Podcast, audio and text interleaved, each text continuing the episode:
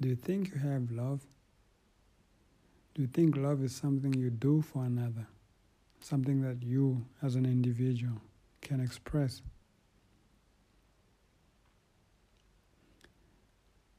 Love is a great thing, perhaps the greatest thing. And love is a living thing.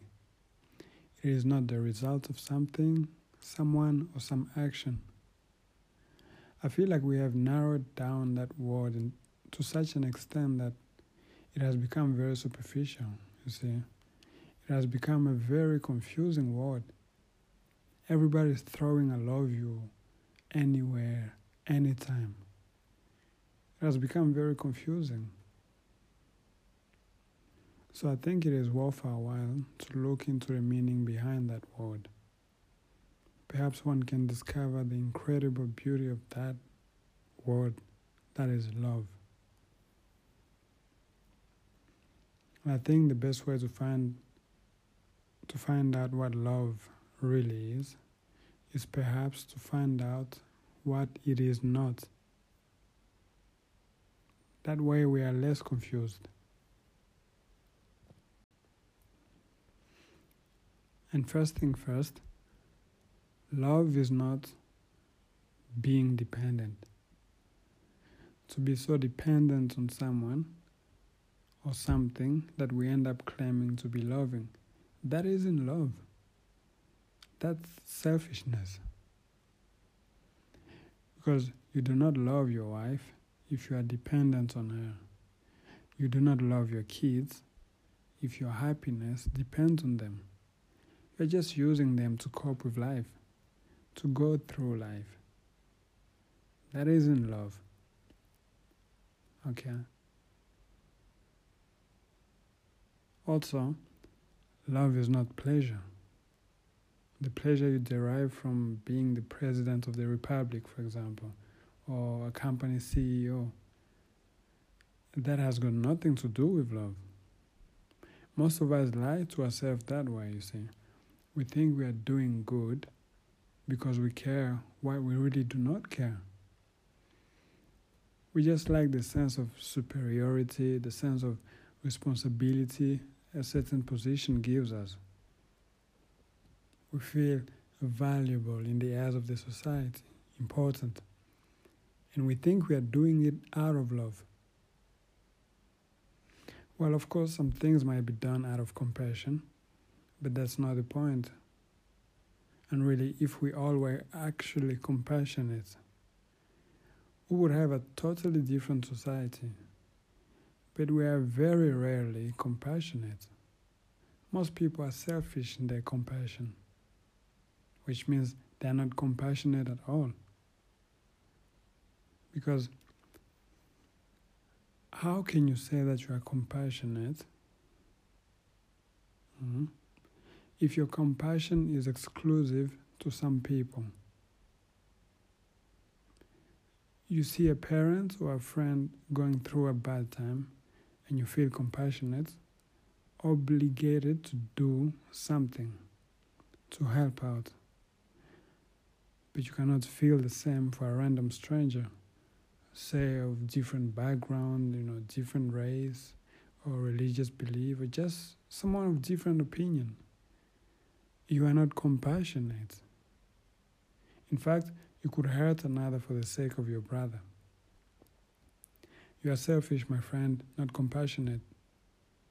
Hmm? You are so cunning that you're convinced you are doing it for your brother. No, you are doing it for yourself. You just cannot stand seeing someone you know going through a bad time, suffering. But if it was someone else, you were just gonna pass. Just pass by without hesitation. Let's take the example of COVID 19, our current pandemic. When it all started in China, most people were really not concerned. It was all over the news, but it did not concern them. But the moment it gets to your doorstep, then you get worried. Then you start feeling sorry for humanity. Then you start seeing how horrible being sick is. How more ugly can we get, really?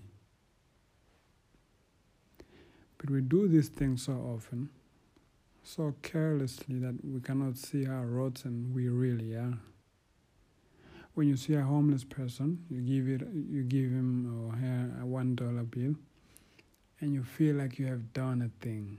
You know, you could give her a million dollar and one of your leg, but if you have no love, all that is meaningless. All that is you fooling yourself. It's really nothing.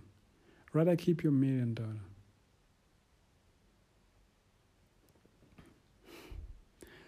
So, most of our acts of kindness have their source in selfish motives without us ever noticing it. This is the reality of our society. We are at each other's throats because we are selfish. So we really like compassion, let alone love. All right. Love is also not fear. For instance, the fear of being rejected by someone or the society in general. And because of that fear, you are willing to do anything just so they can stick around. Mm-hmm. The fear of hell is another example. And that fear makes you think that you love, quote, love your God. Because you're totally traumatized by the idea of hell, however stupid it is, you are obligated to love the, that God. That is not love. You actually do not love your gods. You depend on them, and you are simply using them to get your way. and if your God is even as half clever and cunning as you are, I'm sure you would have noticed your trickery and sent you to hell by now. And you know, you are actually in hell, a hell of your own doing, a hell that is far more atrocious than anything you can ever imagine. But you like it, so you will go on. That's your game, you see. Anyway, love is is also not affection because affection is nothing like love. It is good, yes, but it is not love. Love is far bigger than any particular thing or emotion or concept.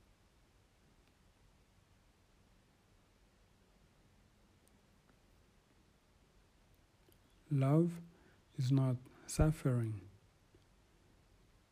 Where love is, where love actually is, there's no longer suffering. It's, it is just impossible. Also, love is not something separate, something created by something or someone else. It is not bound by the trap of cause and effect. It is simply there. Love is everything. With understanding, naturally, love comes to be. Not that you create it, no. It isn't that you create it, but it comes to be as you wipe out the dirt around it, so to speak. And the dirt is you. The dirt is your selfishness. The dirt is your thoughts, and therefore everything that comes out of your head. You cannot say, I am a loving person. That's pride, and therefore not love. Please look at it.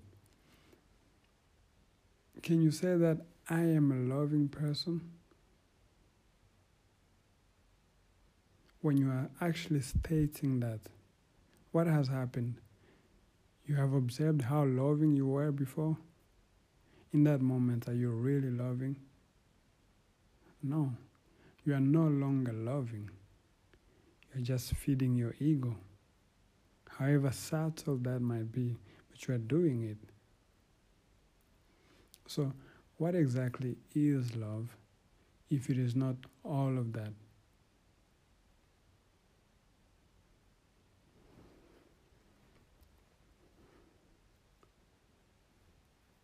Well, love and creation go hand in hand.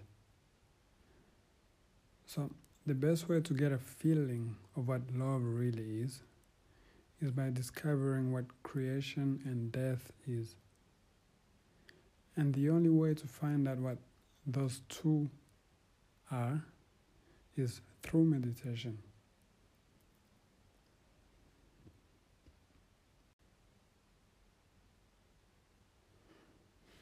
Now, I have decided to talk about meditation in the next episode, probably the last of this series.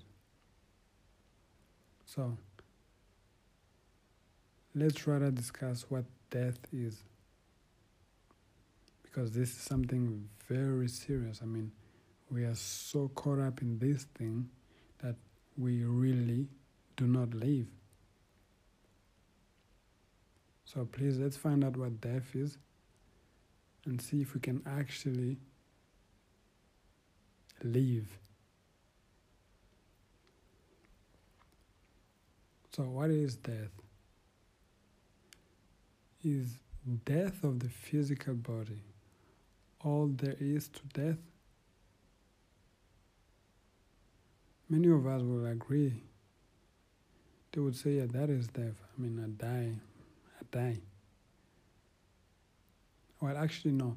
Most of us believe in some sort of continuation after death, be it a ghost, a reincarnated person, or, or a paradise or hell. Most of us actually can never look into the question of what is death really because we are so terrified of it that we can never inquire. But are we terrified of death because we know it or because we do not know it? Are we actually terrified of what we do not know? Or are we not instead terrified of what we think we know? Please look at it. Are you scared of death because you know what will happen or because you do not know?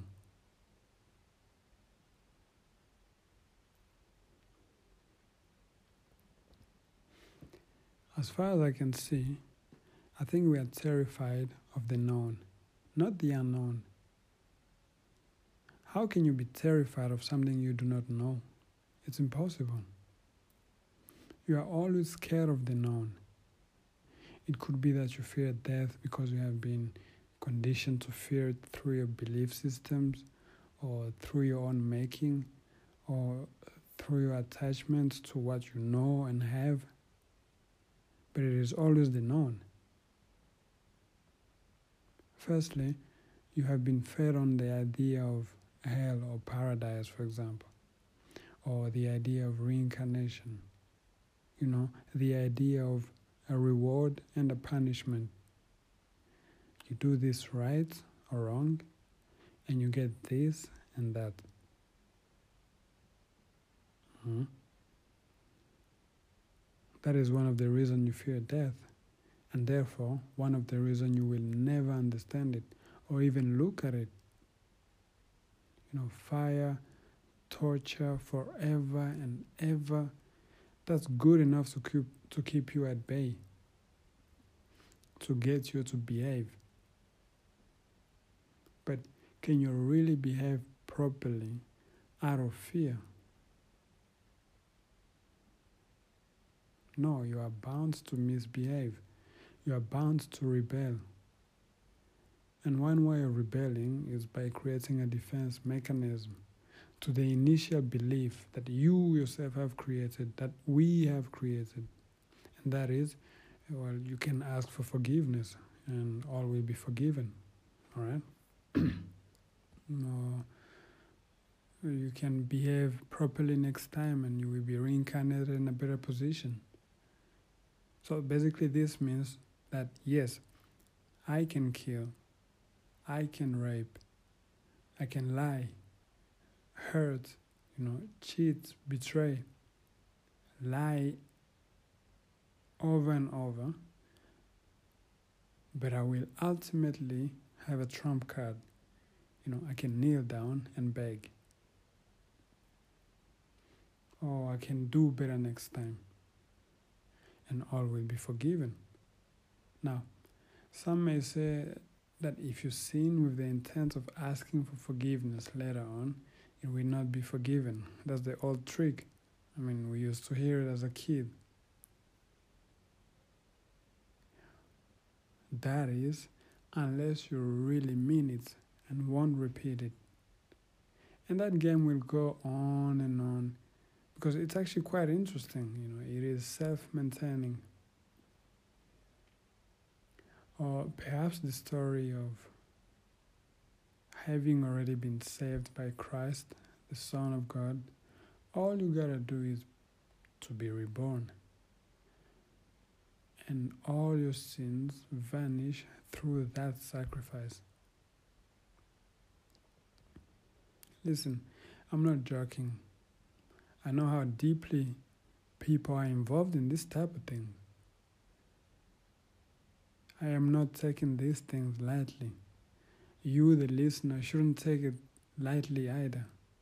This is what a big chunk of the society believes in. And you wonder why we have what we have right now.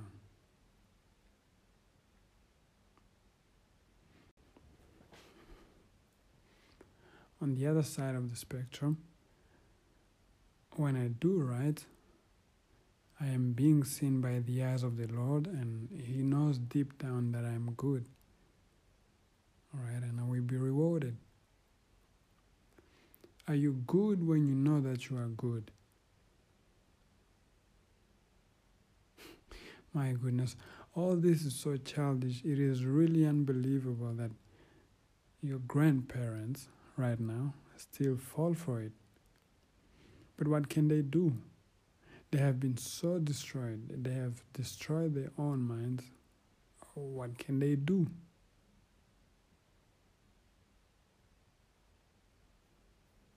Now then, either buy into the idea of reincarnation, that is, if I do right, I will die and be reborn with slightly more money, more peace, and eventually reach a state of nirvana however they put it. I am not an expert.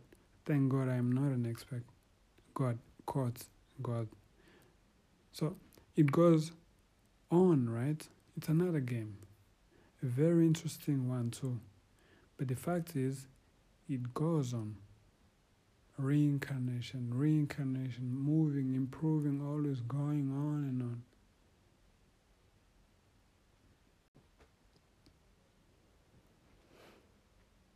So, why do we call all of this death if it isn't dying really? Can you see that it is not death?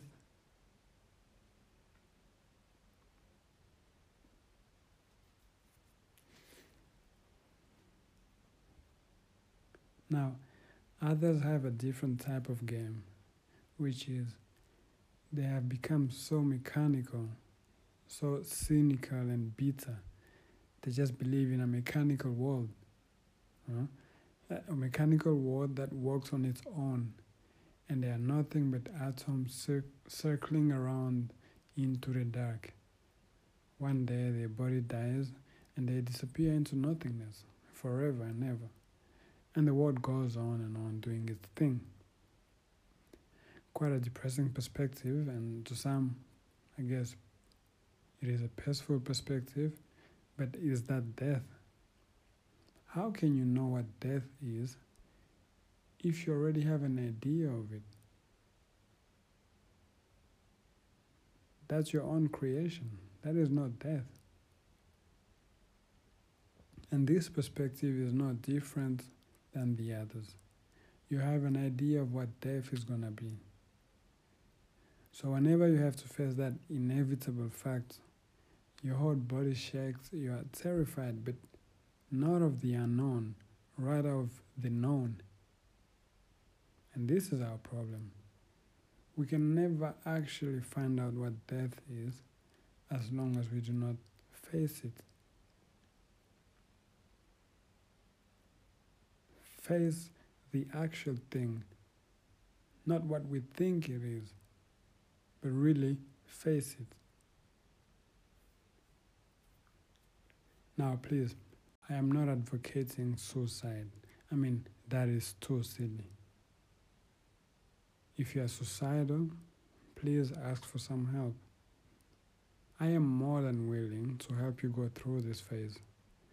Perhaps my help won't be as kind, I don't know, as easygoing as your psychologist will make that go, but that is because only you can cure such a destructive mind.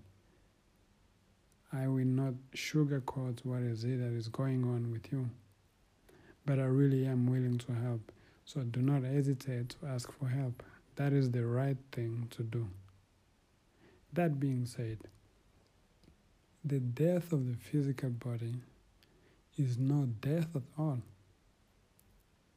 It isn't as important as we'd like it to be.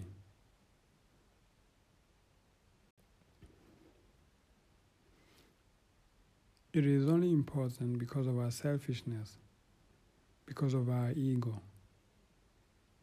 The importance thought gives to itself, the, imper- the importance of me. But your body dying is really no major thing. Not from the perspective of the immensity of life, of the universe, and let alone truth. It is really a small affair. So, ultimately, the only death there is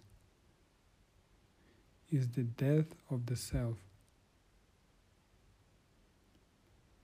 That is really the only death there can ever be.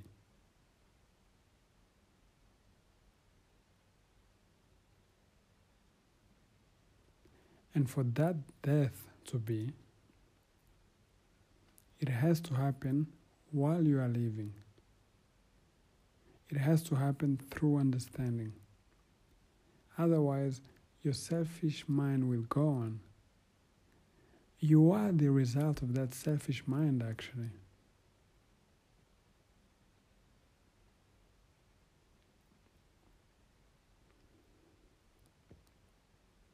But you see, this is so hard to understand. To understand this fact while you are selfish is impossible. We cannot because we are so hung up on the idea that we are individuals. Hmm? That there's a me that will go on that you, the listener, will die, and it would be so great if you could be reborn in another organism or in paradise or stuck in a computer as a robot. What we fail to see is that all this is already happening. It has been happening. And the reason being that we cling to our ego. We are attached to our ego, our personal matters, and whatever we think is important to us. Therefore, we can never know what death is, actually. And it is very important to die while you are alive. Otherwise, you will never truly live.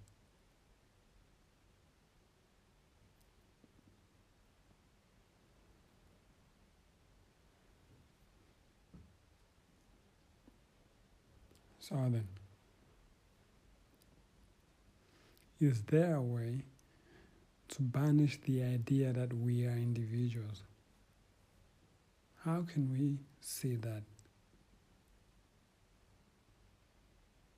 Because to most of us, since there's the obvious fact that I have a body, this body, which is mine, you know, it is this short, this thin, this color, this and that, all those qualities. We take that into the into the psychological realm as well and say to ourselves, I am an individual. But deep down, we are not. That is just thinking walking. And thinking is not exclusive. sorry. And thinking is not exclusive to you alone. The same way, suffering is not exclusive to you. He has hurt me. Uh, they have insulted me, and I really suffer from it. That suffering is the same suffering as everyone else. The reasons of the suffering might vary, the causes they might vary. But suffering on its own is common to us all.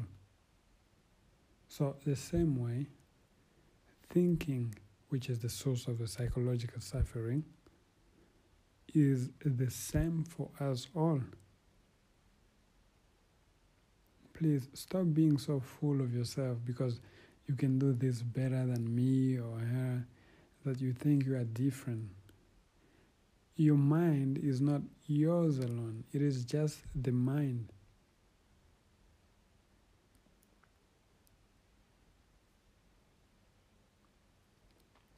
So, understanding that there's no such thing as psychological me, which means that there is no individuality psychologically and physically to some extent. Because I mean, we are all human beings, really. We are living organisms.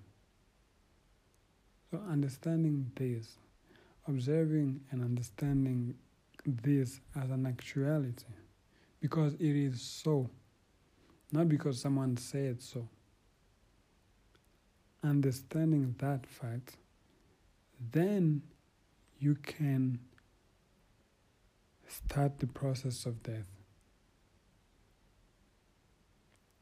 the death of the self. And that is what I mean by selfishness the self, the ego. Maybe when you hear me saying selfishness, you think that is when you do not share your favorite chocolate. No. Selfishness is when the ego is, when the self is, when you are a slave to the thinking process, when you haven't seen the fallacy and the limitations of it. This implies dying to yourself and everything every single day.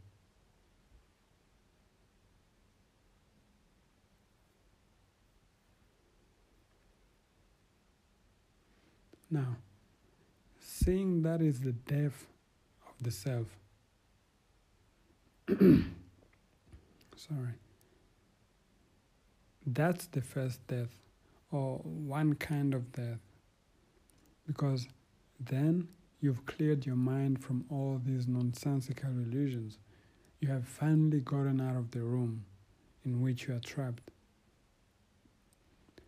But you see, that room is in a house. Alright, it's in a house. There's certainly much more room to explore now that you've gotten out of that single room, the house is big, there's much more space to explore, but it is still very limited. But since you are not being constantly held back by yourself, there will be freedom to leave that house naturally at any time. And that is another kind of death. which includes your physical body, my physical body, the, the water, the, the universe, the whole matter basically. The death of the universe, if I may put it this way. And once you get out of the house, once there's that death, then perhaps you will find out whether there was a house or not in the first place. And that is real death. Sorry, I'm using anal- analogies because there's really no way of communicating this.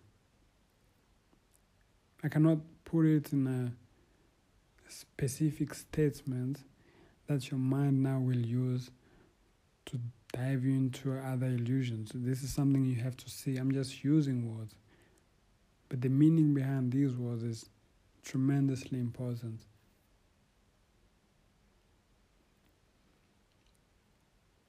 See, when there's that death, then life becomes incredibly beautiful, meaningful, and very serious, but serious in a good way. Serious in the sense that you care for everything. You will not kill another living thing carelessly. You will not cause suffering carelessly. You will not be involved in all this nonsense of mine and yours, of my country, my wife, my.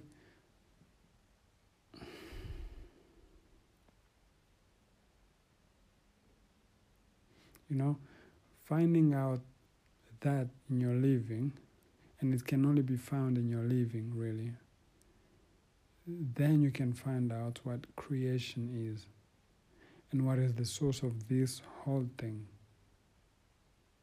Not that there's a you that will do the finding out, all right?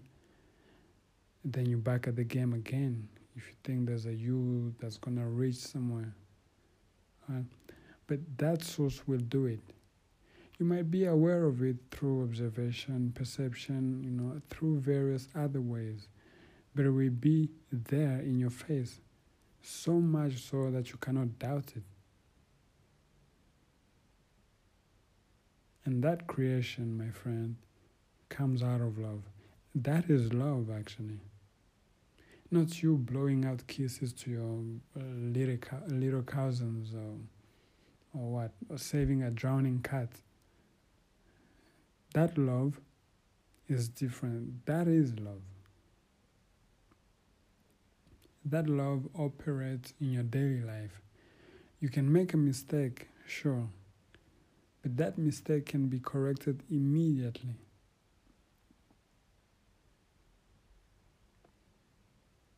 So, worry less about reincarnation, life after death, paradise, hell, your Big Bang theories. Worry less about all that. Rather, live instead of imagining all that.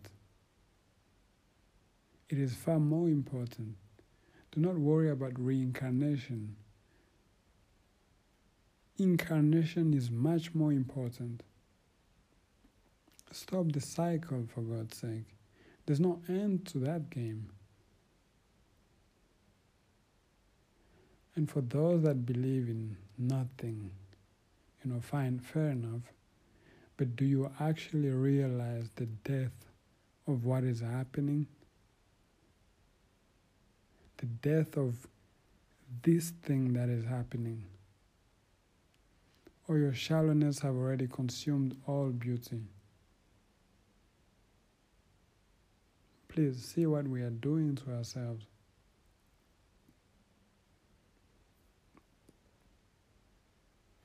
Next time, I would like us to discuss meditation, what meditation really is.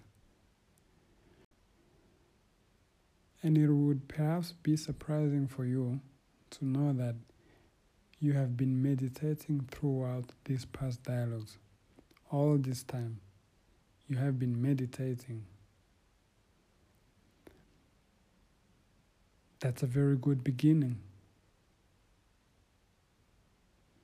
But as you do that, I really cannot tell you how incredible this thing we call meditation is.